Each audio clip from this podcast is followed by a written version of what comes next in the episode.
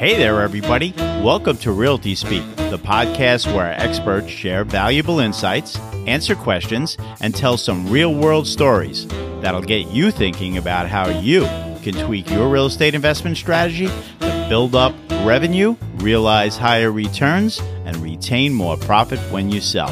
Without further ado, here is yours truly, Bill Widener, and this episode's guest. On Realty Speak today, I am pleased to be talking with Blake Janover, founder and CEO of Janover Ventures. Thanks for joining us today on Realty Speak, Blake. Bill, really excited. Admire your show and what you do. I'm looking forward to this conversation. Well, great to have you here today, Blake. And today, which happens to be episode 20, yay! I think that's a milestone. We are remote. And while I'm in the FIDI section, also known as the Financial District of Manhattan, with a view of some really cool buildings, I understand that you are looking at some waterfront somewhere in Florida. That's right. Today I am in Highland Beach, which is a really cute town between Boca Raton and Delray Beach on the ocean. So I'm facing west with a beautiful view of the Intracoastal. All right. So we have very opposing views, but we don't have opposing views. You and I actually really think alike because when we talked prior to this call, I learned some things about the way you do business and how they're consistent with the way I like to do business. I want to talk a little bit about your company and how it evolved. I understand that uh, you were a residential mortgage broker. And you evolved to a direct lender in the early 2000s. And now uh, here in 2019, you're firmly entrenched in the commercial lending space. And not only do you provide the debt portion of the capital stack, but you advise your clients. And you and your team not only uses, but develops technology to automate the lending process. And on our last call leading up to this episode, you shared with me that while technology helps, there is still no substitute for listening, advising, and then executing the transaction. So your client will ultimately accomplish their desired best outcome. And while we have a lot of very engaging topics to chat about today around debt and the capital stack, Blake, first, please share with our listeners the story of your startup in lending and the evolution to what Janover Ventures is today. It was an exciting start in the middle stages of the last cycle. We started in the early 2000s. It was an adventure to say the least. Started in the business by selling leads and doing digital marketing to a mortgage brokerage company. I got into the digital marketing space before digital marketing was even a thing. I sold a lead list and it was 1 million records. And I sold it at the time for something like $10,000. And to me, it was just a lot of money. And I didn't understand why somebody paid so much money for a list of names. So I went to go work for them. And I elevated very quickly from not knowing anything to being the top salesperson on the floor. One thing led to another. I broke off. I started my own company and the story there was uh, I had opened up a Yellow Pages and I cold called mortgage companies and banks out of the Yellow Pages. And I said, Hi, my name's Blake. I'm going to open up a branch of your mortgage lending company out of my apartment. I don't have my mortgage broker's license yet, but I'm going to get one and I'm going to make you guys a lot of money. And then I'm going to break off and start my own thing. You're actually telling them that you're going to help them grow and earn. But once you get to the point where you can be self employed, you're going to go ahead and do that Talk about transparency. Yeah. And you spoke about listening. The typical salesperson archetype has a stigma associated with it. And it's generally something to the tune of somebody's trying to sell you something, somebody's trying to bamboozle you, and they're trying to hide things from you. And that stigma carries. One of the great ways to cross that chasm is with honesty. Let me explain my thought process really briefly. And I know we're a little off subject, but I do think it's an important thing to address for anybody listening that does anything with, with sales. Well, I think everybody's in sales to some respect. Regardless of what it is you do, either independently as a self employed person or if you're working for somebody else, you are in some form of sales because you're representing the product or service of that organization in some capacity. And even though you might not be client facing, it is important that you understand these principles that you're talking about today. So I think all our listeners are really appreciating this. So please go on. Thanks, Bill. The greatest CEOs of all time are all great salesmen. They're not engineers, they're not scientists. Steve Jobs wasn't an engineer, he was a salesman. He built the reality distortion field. And sales happens if you're an engineer and you want to sell a new product idea to your boss. It happens if you're at the bar and you're trying to convince somebody to go on a date with you. It happens everywhere. In our case, it happens with selling multifamily loans or commercial mortgages. The concept behind honesty is that if you approach somebody and tell them a story that's too good to be true, where you only show the rosy side of that story, you open yourself up to the most dangerous obstacle a salesperson can encounter the creativity of the client, of the person that you're selling to. They will create a worst case scenario in their head that is very hard to overcome. Their worst case scenario will always be exponentially worse than what the real worst case scenario is. Let me give you an example. If I'm talking to a client and they ask me how long it takes to close, if I tell them we can close really fast, well, we could close in a couple weeks, they're going to smell the BS and they're going to create a scenario of where maybe we won't close. Maybe it'll drag on for months. But if we set an honest and realistic expectation and say, hey, worst case scenario is probably 60 days, best case scenario is probably 30. Let's work hard for 30, plan for 60, and maybe we'll land at 45. There's no room for the client to create a three headed, fire belching dragon of no close and no execution. I've always found that being transparent mitigates the creative guard created by a client. And I was ambitious. So when I was starting my mortgage company and I was calling to open up a branch, adding the yellow pages, I told everyone, I said, I'm going to make this much money. And, and then after a certain period of time, I'm going to go off on my own. I'm going to make you a bunch of money and you're going to empower me to get to the next step in my career. And that's just how it went. Everybody laughed at me for maybe two or three days. I made hundreds of phone calls, maybe a thousand. And one guy said to me, Wow, okay, I'm listening. And we met at a Starbucks. His name was Brad. And Brad gave me a shot. Brad gave a young, ambitious, knucklehead kid with unbelievable work ethic and radical honesty a shot. And I took it. I did unbelievably well. I had all my buddies working for me in my apartment, and we had a big dining room table and uh, all these CRT monitors on it, and everybody would sleep in the apartment. And the next morning we would wake up and start again, and we would work until midnight so we could call California until 9 p.m. And that evolved, and we ultimately built a pretty big shop in Boca. And prior to market crash, we definitely evolved. So we became a direct lender. We opened up warehouse lines of credit.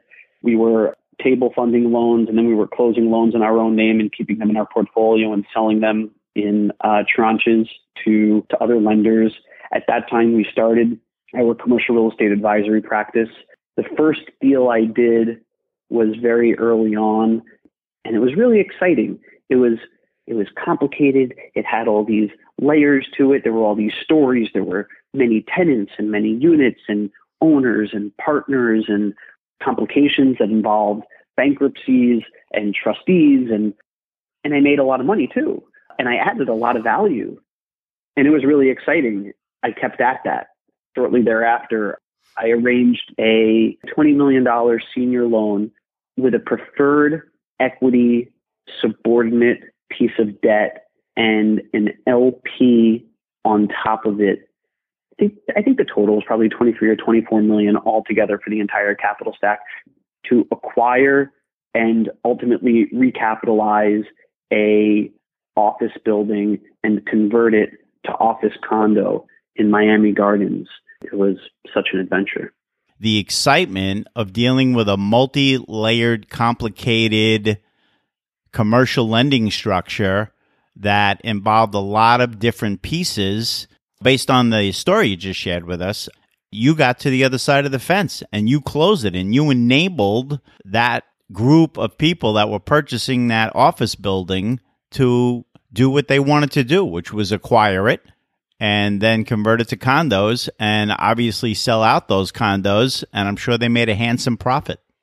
I really enjoyed the complexities and the story and the challenges and the creativity that was involved in a complicated transaction like that. And it had a impact on my personal balance sheet and, and my business balance sheet, which started the turn of the flywheel and allowed us to grow. However, that flywheel stopped in its tracks when credit markets froze and I had a bunch of loans on my warehouse facility and all the warehouse facilities were pulled and none of the banks wanted to buy the loans. Then the flywheel moved in the other direction. And I learned a lot of really valuable lessons at a very young age. And I still can taste the heartburn from 2008 today. But I thought, which I learned isn't the thing. Uh, you don't fight against a tidal wave. Uh, you either ride it or you get out of the way. And it was hard to get out of the way of that one, especially when I was trying to fight it head on. I was the sole owner and I personally guaranteed all my debt, all my credit lines, everything that I did. And I thought I was smarter than I was. I thought I was invincible. I thought thought whatever last month's revenue was would be my new minimum going forward. And I really levered up. So I shot up like a rocket ship and then I crashed like something that crashes harder than a crashing rocket ship. So, you know, we were talking about transparency before, and I really appreciate your transparency and sharing this difficult part of your story and past and evolution from pre financial crisis to post financial crisis with our listeners. That's a great example of transparency. So, what happens next? All right, now things start to recover. How do you recover? What brings you to where you and your team are today? Well, when the credit markets froze and things fell apart, I spent many years in a consumer advocacy, debt negotiation, business, and industry. I built a large company. I spent many years in the Dominican Republic owning and operating one of the largest call centers in the Americas. And I stayed very in tune with consumer capital markets. The construction, purchase, and acquisition market for commercial real estate was meaningfully frozen for a long time. And during that period of time, I built a couple companies. I sold one of them, and I then spent a year or two, something in between there, living in a fishing village. Around that time, I reconnected with Brad. If you're listening, Brad, hi, Brad, who told me, Hey, Blake, we're really super active in multifamily financing and we're doing great. It's really a growth market. I've always been and always will be uh, an absolute geek for all things digital media and digital marketing. I've been at the crossroads of being deeply engaged with capital markets and digital media. So when he and I started talking about multifamily financing, uh, it was right around the time that Google started adopting NTLDs, which are these new top level domains. Uh, Google bought google.xyz, and people started having all of these very, very early stages of these funky new alternatives to .com. And I bought multifamily.loans and built it whilst on a hammock in the middle of nowhere. And the phone started to ring, and people were calling me and they were saying, Hey, I'm looking for a $30 million HUD 232 insured uh, healthcare loan. Can you help me out? And I would say yes, but in the background you would hear because I had chickens and roosters in the backyard, and I'm an honest guy, so I said, yeah, this is where I am. I work from my villa slash cabin in the middle of nowhere, and uh, people didn't seem to take it seriously. So ultimately, I was engaged, and this is kind of how I came back into the fold stateside. I was engaged as a partner, as a general partner, to acquire land in Miami and to ultimately build 133 apartments there. And I raised all the debt and the equity for that, and I used that as an excuse to come back full time into commercial and multifamily real estate finance, where I, have always been and part of my heart. And I started rebuilding our business and our small empire. That was some story, Blake. Wow, way more than uh, than I anticipated, but very very happy to have heard it. Thanks for sharing that. I really appreciate it. And I really look forward to the valuable insights that you're going to bestow on us today from a very, very unique perspective that is different than maybe a lot of other people that are in the lending space. So, how about we get started? yeah, let's start. yeah, right. As, as if that's not a start. Right. We're two days into this conversation. Now let's start. So, what is a capital stack? Tell us what a capital stack is. Think of a capital stack as Legos. You're building a tower and there's different Legos that stack upon different Legos. The most simple capital stack is a two Lego structure. First Lego is senior debt and the second Lego is equity. If you want to build a different kind of capital stack, a more complicated one, the first Lego may be senior debt, the second one may be mezzanine financing, and the third one may be equity. If you wanted to build that a little further, the first Lego may be senior, the second Lego may be mezzanine, third Lego may be limited partnership equity, and the fourth Lego may be general partnership equity. But a capital stack is essentially the stack of capital that makes up the total capitalization of the transaction. The total capital stack on a construction project, for example, would be the total costs, the land plus the soft costs plus the hard costs. So a capital stack is the total accumulation of all that capital and, and in what structure it sits. The sources and the uses. That's right. The sources and the uses.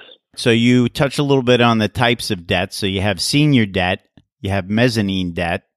You could have, you know, raising capital from other people in a limited partnership.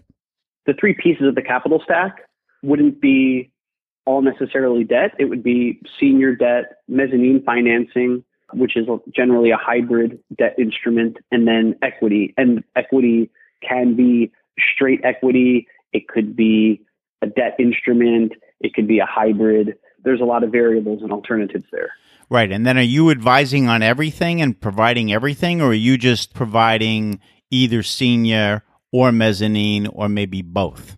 We have done it all. Right now, we're narrowing our focus where we are generally just doing senior debt advisory. We are very, very selectively still doing some mezzanine preferred equity and LP equity advisory work. Right. But if someone came to you and they were looking for senior debt and they had questions about these other aspects of the capital stack, you could certainly point them in the right direction and we certainly would and that's part of our value is we understand commercial real estate capital structures we know what the market is so i had a client recently um, who the deal that he was doing wasn't a fit for us it wasn't our highest and best use but it was something that we understood really well and i told them, i said listen no charge no money nothing when you get quotes when you get term sheets and there's something that you're seriously considering, send it to me and I will give you honest, valuable, candid feedback and some ammunition for you to fire back with. It's easy for me because it's what I do, it's what I know. The list of things that I don't know and that I don't do is very long, but in that small space of things that I that I do, I'm really good at them and I'm happy to to share and help wherever I can. You had mentioned before being a direct lender, having a warehouse line where you could actually close the loans in your own name and then sell those loans to somebody who would eventually put them into their portfolio or securitize them and sell them in the secondary mortgage market. They might retain the servicing. Then use the word lending broker or mortgage advisor. What's the difference between a direct lender and a lending broker? And why do people need to know this difference? A lender, especially in multifamily and commercial real estate, generally, generally makes a loan securitizes it or sells it, and keeps the servicing rights. That's the case when it comes to CMBS, Fannie, Freddie, FHA. When you say CMBS, Fannie, Freddie, FHA, Fannie Mae and Freddie Mac are well known as residential lenders, but they're the biggest multifamily lenders in the country as well. And they buy the debt on the secondary market. CMBS stands for commercial mortgage backed securities. And these are loans that are originated, put into a pool, and then securitized. Who would put together a pool of CMBS loans? Deutsche Bank and banks like this are huge CMBS originators, but there's also specialty CMBS originators that are really great to work with because they're not jacks of all trade. They trade they do one thing really well. So there's a lot of them out there like Ladder Capital, Rialto, Benefit Street Partners. There's a long list. All they do is CMBS all day, every day. So when they're doing CMBS, so that's commercial mortgage backed securities, they're basically creating a pool of money that's going to be lent at specific terms. And then they're taking that pool, securitizing it, and then selling it as an investment to investors that uh, want to buy into the yield that comes from that pool of loans. Is that correct? In a nutshell, while diversifying their risk, right? Because one share carries a pro rata interest in a pool of loans and a pool of asset classes over various risk profiles. The thing that making an effort to distill is that not all lenders are actually really making and keeping loans. So the the agency, Fannie Freddie, the FHA, Federal Housing Administration. That's right. The the CMBS, these guys securitize it and then they keep the servicing rights. And then there's balance sheet guys like banks and like life insurance companies that keep the paper on their books. And there's various other sources too, right? But you had asked me the difference between a lender and a lending broker, and I said, well, let me tell you there's the difference between a lender, a broker, and an advisor. So so that's a lender. So lenders have specific pools of products, and there are dozens upon dozens of products and subcategories of products. There's a dozen different kinds of Fannie Mae loans or a dozen different ways you can use a Fannie Mae loan. But each lender may have only a small pool of individual products. So if you go to a CMBS lender, you are only going to get a CMBS quote. Now, a broker, a good broker, has a lot of relationships and they look at a deal and they broker the loan. They'll say, okay, you go to this lender, they're going to give you a good deal, and that broker might do a little bit of work, uh, and they're going to pass it along. And that's good. It has it has value. If you have a smart brokerage shop that understands the market and has a big Rolodex, uh, of course, not a real Rolodex because people don't have those anymore. Unless you do, Bill, no disrespect. Oh, no. I am so technologically adept. I am pretty much 98% paperless. I'll tell you what, I am very tech forward, but on my desk is a legal size yellow notepad, and I have a number two pencil and a pencil sharpener. And I think it's mostly about nostalgia, but still, I do have it. Anyway, off topic. So, an advisor, an advisor is is the best if you can find a good advisor. And there's lots of good advisors out there, and there's lots of not advisors disguised as, advisors. So what an advisor would do is an advisor would say, okay, what's the story? What are the goals? What's the background? What do you want to achieve? What's the business plan? What are your pain points? What are the things that are most important to you? What are the things that are least important to you? And then go to their lenders that they know, go to their market that they know, and find the right products in the right pools, not the products that have the highest margin, the product that works for the client. And then some hand holding on the documentation, making sure not not just closing eyes and forwarding emails, right? Because there's just a lot of that that happens and it's not a value add. So the value add happens throughout the transaction. I'll share an anecdote. I met with a client that I originated a loan for many years ago and and we touched base many times since he's originated the loan. Hey Blake, do you have this appraisal? Hey, Blake, do you have a property manager you could recommend? We're, pivoting property management. Hey, Blake, we're having a legal issue. Do you have somebody? And I've always been responsive. I don't answer email instantaneously anymore, but all my emails do get responded to. And we sat down for a quick breakfast and he said, You know, I just want to thank you because you told me when you originated this loan three or four years ago, you're in it and I can count on you. And I've been able to. And I want to say thank you. And I've got a bunch of buddies that are doing the same thing. And I told them that Blake isn't transactional, Janover Ventures isn't transactional. They're in it for the long haul. And I think that's really important. And I think that's a differentiator between an advisor and the broker. And of course, going back to lenders, it's not always best to go straight to a lender. And by the way, a good advisor doesn't cost you anything. The lender has some kind of fee share arrangement with a big advisory shop. And the, all that's happening is the lender's getting more volume and they're making less money per transaction, but more money overall. So a real good advisory shop isn't costing the borrower any extra money. It's only a save. So what's happening is you as the advisor who is helping your client borrow based on what their needs are is being paid by the lender who eventually actually lends them the money. In most cases, sometimes banks or community banks make it difficult or, or credit unions make it difficult. But again, if you're if you've got a good advisor, they're going to negotiate. They've got a relationship with that bank, with that credit union, and they're going to get a lower fee and a lower rate than what a borrower would get going to them directly. A good advisor will always provide that. I think there's often a stigma associated with it. Um, we were talking about stigmas earlier with salespeople. I think there's a stigma associated with a broker or an advisor, which is that they cost a point or whatever the whatever the cost is. And the truth is is that the good ones don't cost anything. The good ones are only saving you money in rate, terms, fees, prepayment penalties, amortization, cash flow, IRRs. They're they're adding value in multiple places.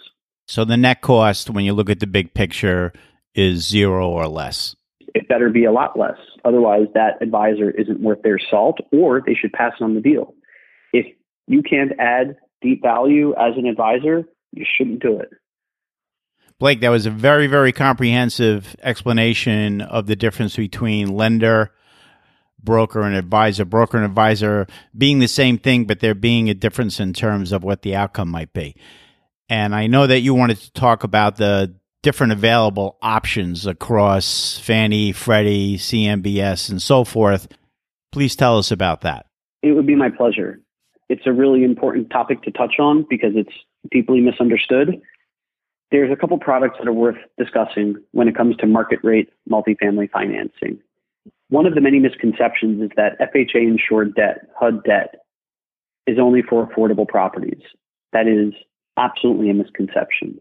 HUD provides for one of the most competitive platforms for financing market rate multifamily property in the world talking about HUD Section 223F insurance. That provides insurance, which ultimately is the instrument by which you obtain financing for market rate stabilized multifamily property. You can use this for any loan amount. I think generally because of some of the costs associated with it, it makes sense from 2 million and up. But the short story is it provides for 85% LTV for market rate properties. LTV stands for loan to value ratios. For every million dollars of property value, HUD 223F insured debt provides $850,000 of loan proceeds. Leverage is up to 85%. Loans are 35 years fixed and fully amortizing, subject to the remaining economic life of the property. And interest rates are super competitive. One of the drawbacks is that they do take longer to close. So it may not make sense on a purchase, but it's an excellent option for a refinance. Generally speaking, they can take up to 150 days or so to close. I would argue that the most exciting product and the most powerful multifamily financing instrument for long term multifamily construction builders. Exciting is a relative term, right? Because what's exciting for me may not be exciting for you. But I am deeply and genuinely excited by HUD 221D4 insured debt. HUD 221D4 debt is by far the most competitive product when it comes time to building market rate multifamily property. Now, it's not the most competitive product for merchant builders. Merchant builders are people that build to flip, right? They build, they lease up, and they sell immediately. But for those that are building and holding property long term, there's nothing like FHA insured 221D4 debt. Leverage is up to 85% of total project cost. It's up to 85% LTC. The loans are non-recourse. 223F is non-recourse also, but 221D4 is non-recourse. Non-recourse with standard carve-outs. I'll explain carve-outs in a moment. Rates are super competitive, and the loans are 40 years fixed and fully amortizing, plus an additional two to three years fixed interest only during the construction period. This is the ultimate mitigant to recourse, future interest rate risk, having to take more equity out. This is the ultimate mitigant to future interest rate risk, recourse risk, the need for equity by levering non recourse debt, cash flow with a 40 year amortization. These loans are so powerful and misunderstood. I remember when I started in this business a long time ago that they were known for taking 24 to 36 months to close and then sometimes not closing. It's a lot better now. And if you have the right advisor, the right lender, the right team, 221D4 insured debt can close in seven to 10 months. And that's really fast, especially when you have to consider when it's time to build, there's all kinds of things that have to happen from zoning to entitlements to plans to design review boards. So it's really not that painful. If you're not under a massive time constraint and you're not trying to flip the property or recapitalize the moment it stabilizes, there's nothing like HUD insured multifamily construction debt.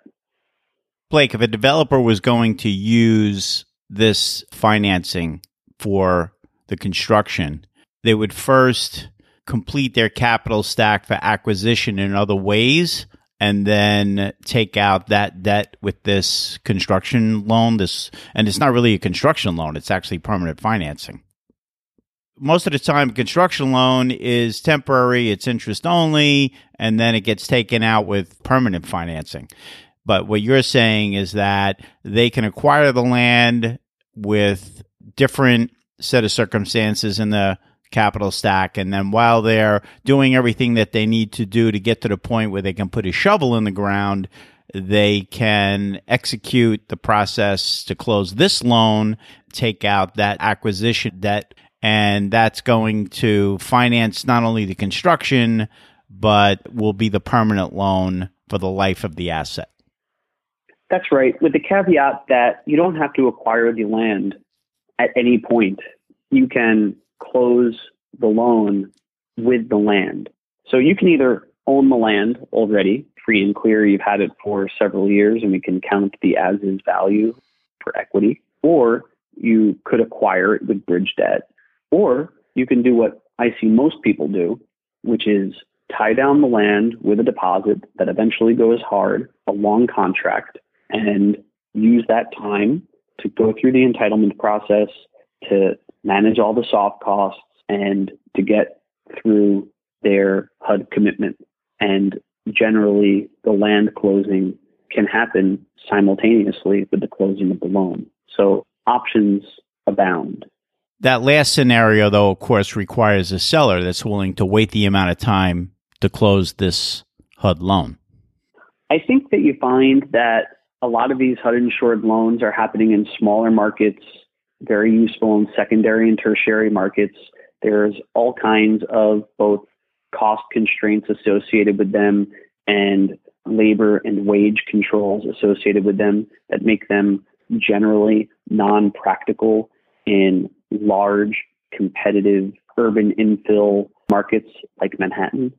In these smaller markets, these secondary markets, these tertiary markets, I think you have sometimes less of a bidding war for property. I see a lot of off market transactions happen with HUD 221D4 insured loans. So there's other variables at play. But yes, you do need a seller that's willing to play ball. And when they've got land that's been in their family for generations or it's in a small market that doesn't trade a lot or there's not a lot of activity from developers, even though these days seems like every piece of land has developers bidding on it. Those are just a few of the things that lend to the ability to tie down land and control land for an extended period of time. And usually a hard deposit goes a long way after you've been through your due diligence period. So these two HUD loans that you talked about, are they non-recourse or recourse? And please explain to the listeners what recourse and non-recourse means. So these loans are non-recourse with standard carve-outs, and that generally applies to most Fannie Mae, Freddie Mac, CMBS, FHA, and, and a lot of life company debt. It's important to talk about the carve-outs. A recourse loan is a loan in which the key principals of the borrower, the borrower being the single asset entity, the SAE or the SPE, the special purpose entity, generally an LLC set up just to own and operate that individual property. So it's when the key principals sign personal guarantees. And those personal guarantees say that if something goes sideways, if the lender has to take back the properties, they can trigger the personal guarantees and go after personal assets of the key principals of the borrower. That means your residence, your car, your jewelry, your personal bank account, your wages, whatever. Since 2008, people are less inclined to sign personal guarantees since we saw a lot of personal guarantees get triggered and a lot of very successful people go from 100 to zero very quickly, me being among them. Not as successful as the most successful, but certainly from 100 to zero. So the way non recourse debt works is generally speaking, it's subject to standard carve outs or bad boy carve outs. And these carve outs say that there is no personal recourse to the key principals that if the lender has to take back the property, that the lender will take back the property and be responsible for operating, selling, and making themselves whole, except for in the case of material misrepresentation on behalf of the key principals, fraud, not paying taxes, acts of being a bad boy or a bad girl, which is where the expression bad boy carve outs come from. Now, something that's really prevalent today, and that's evolved very much over the last few years, is that when a borrower, its principals, take out a non recourse loan with certain carve outs, that they run into the situation where the lender's counsel courtesy of lender instruction generally, slips in carve outs or addenda to the carve outs that really make a non recourse loan full recourse. So they may slip in language that allows for carve outs to be triggered for non carve out worthy events, like if you send your annual P&L late or something to that effect. So it's really important that when you're borrowing money from a non recourse lender, most specifically a CMBS lender, that the borrower has retained counsel that's experienced in negotiating carve outs and similar non recourse financial instruments. So, unlike the closing table at a residential mortgage for a one to four family home, where the borrower just pretty much comes in and signs the papers the way they were prepared by the lender's attorney. In commercial lending, you do have the ability to retain counsel to look over the paperwork and actually negotiate changes if they don't meet the expectations that you had when you were originally looking at entering into this particular loan contract you don't have the right, you have the responsibility as a borrower, the fiduciary responsibility to your investors and the responsibility to yourself to make sure that the loan documents coincide with the term sheet or the commitment that you signed. There's a lot less of this with Fannie and Freddie debt. A lot of it's very standardized. But again, in the CMBS market, there's definitely some cowboy esque activity. Now, I, this is not a criticism of CMBS. CMBS product is unbelievable. There's nothing better for particularly small balance commercial debt, loans between two and 10 million, for example. And if you want to lever up with non recourse commercial debt, it's great. If, if it's a storied deal and storied principals, or if, uh, if it's multifamily and the key principals don't hit certain net worth and liquidity hurdles that the Fannie or Freddie lender is requiring. CMBS is just an excellent tool, but it's not in a box. So every lender has their own system, counsel, loan docs, requirements, credit committees, and etc. And and it includes for full recourse debt also, because there's some full recourse lenders. There are bank lenders out there that will make a loan to you, and the loan docs will have a default almost baked into it so that you are automatically in default as soon as you sign those loan docs, and the lender won't trigger it. They won't use that unless one day they have to.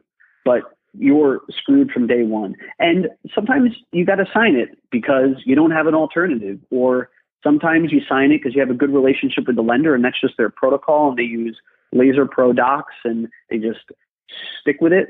But never going blind when borrowing a large amount of money. Now, you talked about retaining counsel to help a borrower with discovery on these different points. Do you assist with discovery as an advisor to some degree? We are not attorneys. We are not accountants. We can't provide legal advice. We can't provide tax advice. But I'm always happy to take a look and say, that doesn't look right. Or, hey, you may want to push back on that.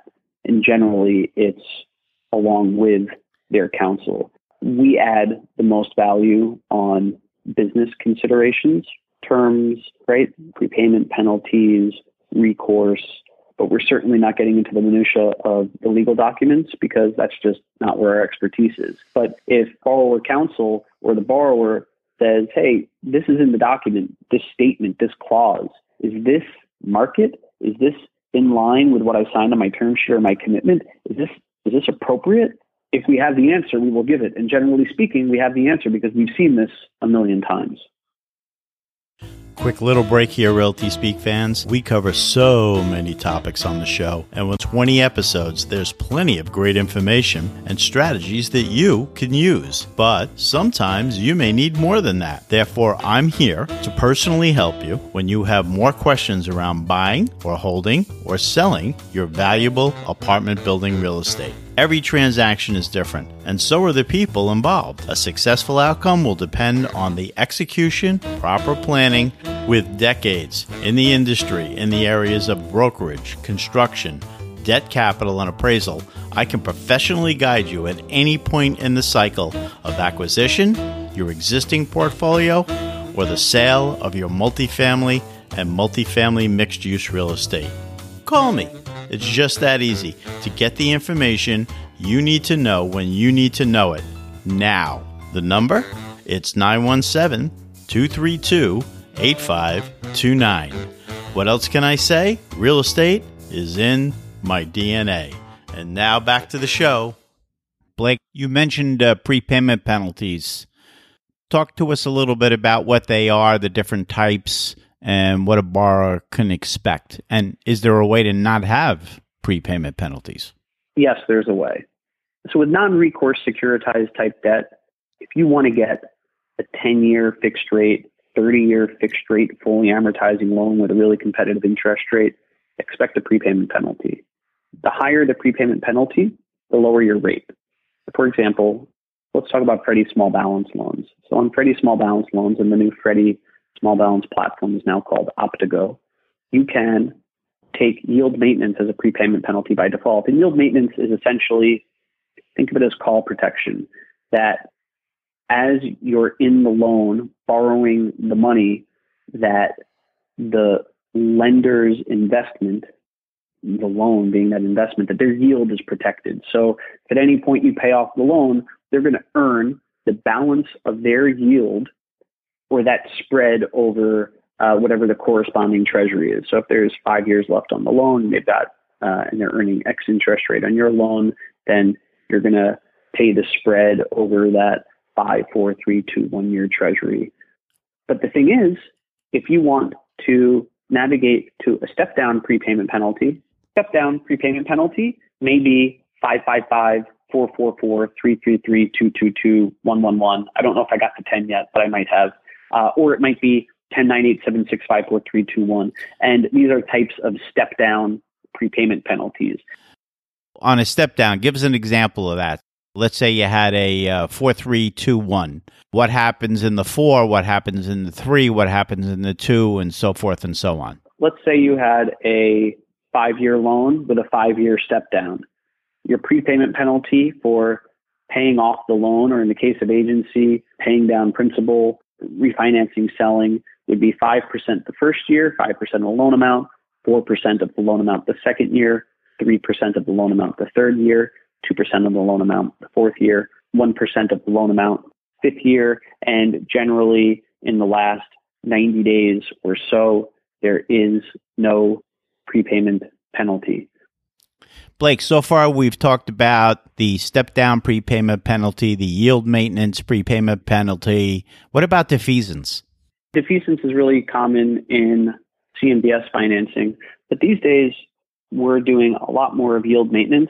We can even pivot from defeasance to yield maintenance. And I think something that's valuable to touch on is the fact that most of these securitized loans are assumable for a reasonable fee, sometimes 1%, sometimes less. And that means that if you want to sell your property, you can essentially pass that senior debt on to the new borrower. In the event that interest rates are higher in the future and you've got this nifty 4% 30 year fixed rate loan right now, somebody in the future in that 8% interest rate environment can create an enormous amount of arbitrage, interest rate arbitrage, right? They could buy your property at whatever the market cap rate is, whatever their market cash on cash is, uh, or whatever the cash on cash is that's provided by that investment, but they can also pick up your your senior mortgage rate that you originated back when interest rates were next to nothing. Fannie Mae, for example, provides supplemental financings uh, at market rates. So a buyer could come in and they could take over this really attractive senior and they can layer Fannie Mae supplemental debt on top of it. I'd like to talk for a moment or so about the differences between Fannie Mae and Freddie Mac small balance loans. And when you say small balance, what do you mean by small balance? 750,000 to 7 million. And saying it out loud almost sometimes sounds offensive, right? Like somebody's borrowing $5 million and you're calling it small. But the truth is, is that these broad capital market solutions really weren't available to small investors before. You had to be a middle market investor, a middle market owner operator. You had to have a $20 million loan, a $50 million property in order to get your hands on this super competitive, high leverage, low interest rate, non recourse financing. Everybody else just went to their local banks and they took a five year fixed, 25 year amortization, full recourse, 70% LTV loan. It's based on their global cash flow and their personal tax returns and blah, blah, blah. And now these small investors and operators, these guys that aren't monsters like Cortland or related, well, they have access to the same kind of debt that those guys do. And Fannie and Freddie have both built really excellent small balance platforms to address loans from a million to seven million. With Fannie, you can generally go lower, 750,000, depending on the lender. It's really lender's discretion. But I want to explain a couple of the differences. Freddie Mac has a great product. They're calling it Optigo now. And the credit box is kind of narrow, but if you have a loan that fits in their credit box, a multifamily loan that fits in their credit box, and you're in a large market, think LA, New York, Miami, Portland, Austin, markets like this, you will get the most competitively priced, non recourse, low cost leverage and debt that anybody can get. They built a very special product. You can get up to 10 years fixed on a 30 year amortization. I believe now they have terms up to 20 years where there's a recast after the 10 years. But Fannie Mae has a really special small balance product also. And that product is most powerful in either secondary and tertiary markets where you still want to achieve full leverage and get competitive pricing because Freddie Mac is less competitive in smaller markets. Their leverage comes down, their rates go up. Their credit really moves based on market size first and then leverage and debt service coverage ratios and so on and so forth. Fannie is really almost market agnostic unless they've had some bad experiences in a market with foreclosures, in which case it can become pre review. But something else that Fannie Mae has that you don't see and that most folks don't know about is that Fannie Mae will provide small balance, 30 year fixed and fully amortizing loans. Now, when you talk to most folks, they don't know that that's available for commercial property. Everybody knows that as I get a 30 year mortgage on my house. But there's 30 year mortgages available for your 30 unit multifamily property in a tiny community with a 3,000 person population, a C product with an old roof and 100% occupancy, and you can get 80% LTC, 30 year fixed and fully amortizing debt today in the mid fours. That's pretty amazing. That's one of the reasons I'm on your show. Part of our mission as a company is getting that message out there. There is more competitive debt than what everybody has been getting for all these years. You are a small multifamily investor, you've got a property that's worth a million, two million, three million dollars. Good for you. You're an entrepreneur. You run a small business. You are the pulse of our nation. And you deserve to know what's available to you. And you should be able to use that leverage to grow, to compete with the guys that are out there that have 100 units, 500 units, 1,000 units. You should be able to take that money, take that leverage, and reinvest it into other property, reinvest it into your own property, shore up your own liquidity, remove the personal guarantees that you've given the banks. Because there is nobody that owns 200, 300, 500, 1,000 unit portfolios that's signing personal guarantees. And if they are, there's a long story behind it. I wasn't even aware of all that. That's what I'm here for. The message here is that small multifamily developers and operators, and even middle market ones, that there's more out there than you know. And by keeping your head in the sand and just doing the same thing you've always done, you're going to get the same results you've always got. And maybe they're good, but maybe there's a path of lesser resistance a path of greater growth or less risk. And you've got to start interacting with the market, whether it's online or through an advisor or through another lender. Capital markets have changed and they're going to continue to evolve. And technology has allowed for big lenders to make really powerful products available to small borrowers. It wasn't so long ago that it didn't make sense to originate a million dollar loan because it takes the same amount of time to originate a million dollar loan as it does a $10 million loan. So it made no sense to allocate time capital to these small loans.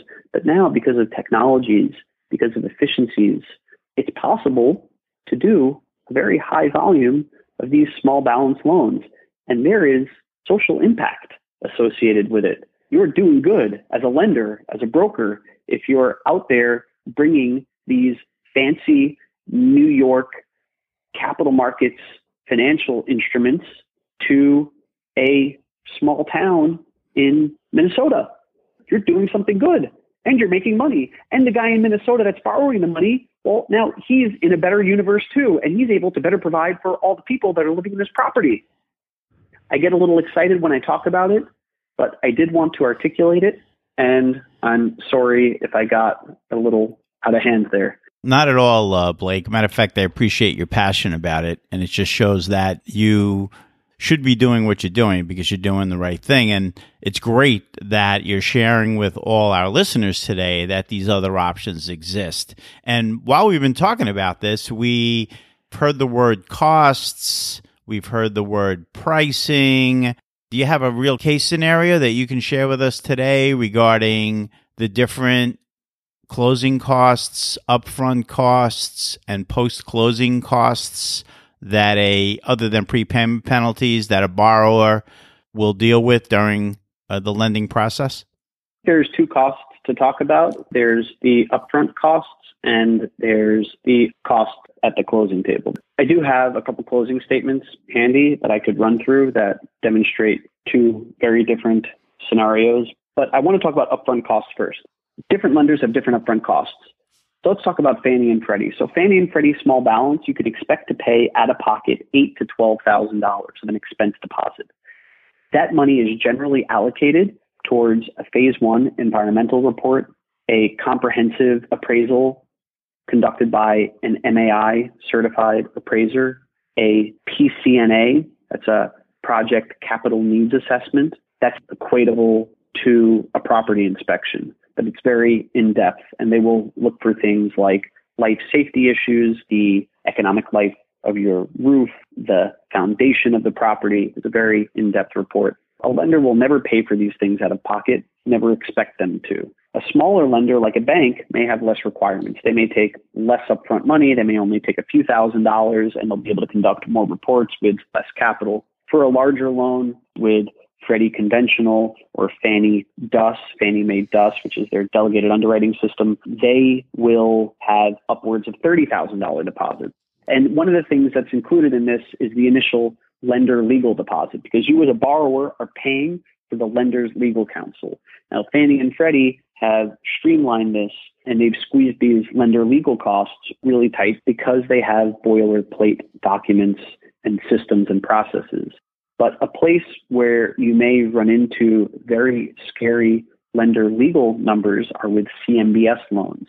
Always ask your CMBS lender to use small counsel in a small state. Otherwise, it will cost you $40,000, $30,000. I've seen a legal bill run $150,000 for legal counsel for CMBS. That's something to consider. And no lender is going to do a loan without taking money up front. Maybe a small credit union or something like that. But once you're looking at non recourse debt, real loans, you're coming out of pocket up front for third party reports. So you want to work with a lender that number one has a real reputation, a verifiable reputation, because they don't want to steal your money. But if you're working with ABC specialty lender out of somewhere you've never heard of and they want 10 grand up front, well, be careful. Who you send your money to matters. I'm excited to hear you go through those closing statements and share with our listeners what the upfront costs are and which of those are refundable and non refundable. And then, of course, what the costs are that they're going to experience at the closing. And if there are any post closing fees or costs, what those would be. And is there anything that they get back post closing as a result of a specific scenario happening? Please share that with us. Let me do a quick rundown for you here. I'm choosing a quirky one. It's a $26 million construction loan, limited recourse, and this is at the closing table for the first draw. The lender's commitment fee was $200,000. Sounds like a lot, but in this case, less than a point. Big items were $93,000 for doc stamps, $53,000 for intangible tax, a series of small miscellaneous fees all under $1,000. There was title premium of $59,000, title premiums for endorsements, $6,000, additional lien searches and other premiums, another $3,000. There were some taxes to be collected. In this case, it was the remaining taxes available from that prior year's bill prorated. That was a total of 57,000 plus 24,000. From there, there's additional costs that I'm going to run you through, which is borrower vendor costs and expenses. So that included $40,000 in legal for the borrower's counsel. It included $300,000 for advisory services, $160,000 for insurance, keeping in mind that this is a nearly $50 million project. So the numbers sound large, but relatively speaking, they're all in line. then there was the lender's due diligence expenses. Insurance review was $5,000. Phase two environmental report was $10,000. The appraisal was $6,500. There was an additional zoning and environmental report for a couple grand, a construction risk assessment for $6,000. Finally, there was lender's legal, which in this case was $100,000. Now, there's some additional miscellaneous legal fees and costs that run through here, but that is a really good synopsis of what the costs for this loan were to close. That totaled about 1.2 million. So if I take 1.2 million and I divide it by the 26 million dollar loan amount, I get about 4.6%. Does that sound right? That sounds about right. Yeah, so as you were going through those numbers, I was cringing but when you do the math, 4.6% is actually pretty reasonable. You also have to consider that it's not all costs associated with the closing. There's tax costs in there and insurance costs in there, and that's going for paying back taxes and forward premium. So it's not all costs with originating the loan. And once you distill it down, it's really not a huge cost relative to the size of the loan. One thing I want to point out to the listeners is that different states have different taxes that may be charged in a loan transaction, depending on whether it's a sale or a refinance. Some go to the seller, some go to the purchaser borrower. And in New York State, we have something called mortgage tax. Now, I'm not going to get into the individual rates of what mortgage tax is, but you could close a loan in another state that doesn't have mortgage tax and not have that cost. So that's really not lender related, but it is a cost and something that you have to be aware of. And something else I want to point out title insurance is different costs, different states. And if you want to spend just a couple minutes, I can run down really fast a $4.4 million loan in New York and give you a quick feel for what the costs were there. That would be great. I guess that would come under that category of a small balance loan. Actually, this was a small bank loan. So on this particular closing, insurance items were $7,000. There was a $2,000 survey there was $88,000 origination fees. We could talk about why they were heavy on this deal. There was about 4,500 in documentation, 5,500 in appraisal. There was around $20,000 in title and mortgage tax. The costs were pretty low outside of origination. And to speak to origination, what happened on this deal is that in lieu of the lender charging any prepayment penalty, they increased their origination fee. The origination fee was 2% of the loan amount, but this loan carried no prepayment penalty, which is something that was very important to the borrower. So when I do the math, I get 2.8%. That's about right. In this case, the borrower didn't have any real estate tax bills to pay and didn't escrow insurance. The total percentage of cost as it related to the loan amount was lower. Going back to the first closing statement, you had mentioned a advisory services fee of three hundred thousand dollars. Whose fee was that? On larger transactions, you'll see various advisors engaged from insurance to underwriting and so on.